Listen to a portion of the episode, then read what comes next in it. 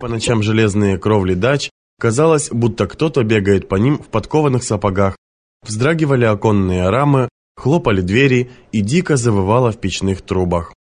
Несколько рыбачьих баркасов заблудилось в море, а два и совсем не вернулись. Только спустя неделю повыбрасывало трупы рыбаков в разных местах берега.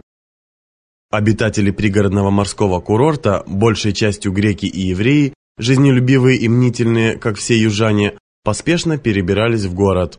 По размягшему шоссе без конца тянулись ломовые дроги, перегруженные всяческими домашними вещами, тюфяками, диванами, сундуками, стульями, умывальниками, самоварами.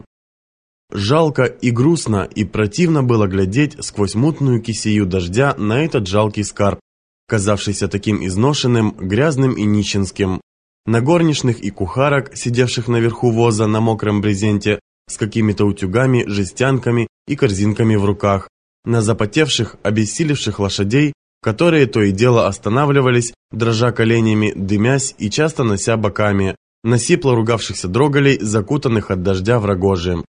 Еще печальнее было видеть оставленные дачи с их внезапным простором, пустотой и оголенностью, с изуродованными клумбами, разбитыми стеклами, брошенными собаками и всяческим дачным ссором из окурков, бумажек, черепков, коробочек и аптекарских пузырьков. Но к началу сентября погода вдруг резко и совсем нежданно переменилась.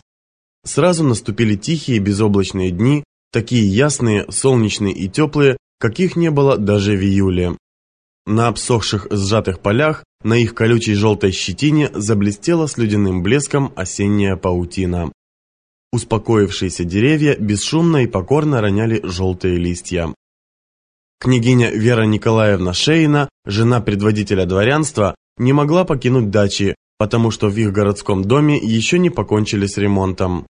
И теперь она очень радовалась наступившим прелестным дням, тишине, уединению, чистому воздуху, щебетанию на телеграфных проволоках ласточек, стоившихся к отлету, и ласковому соленому ветерку, слабо тянувшемуся от моря. Кроме того, сегодня был день ее именин, 17 сентября. По милым, отдаленным воспоминаниям детства, она всегда любила этот день и всегда ожидала от него чего-то счастливого, чудесного. Муж, уезжая утром по спешным делам в город,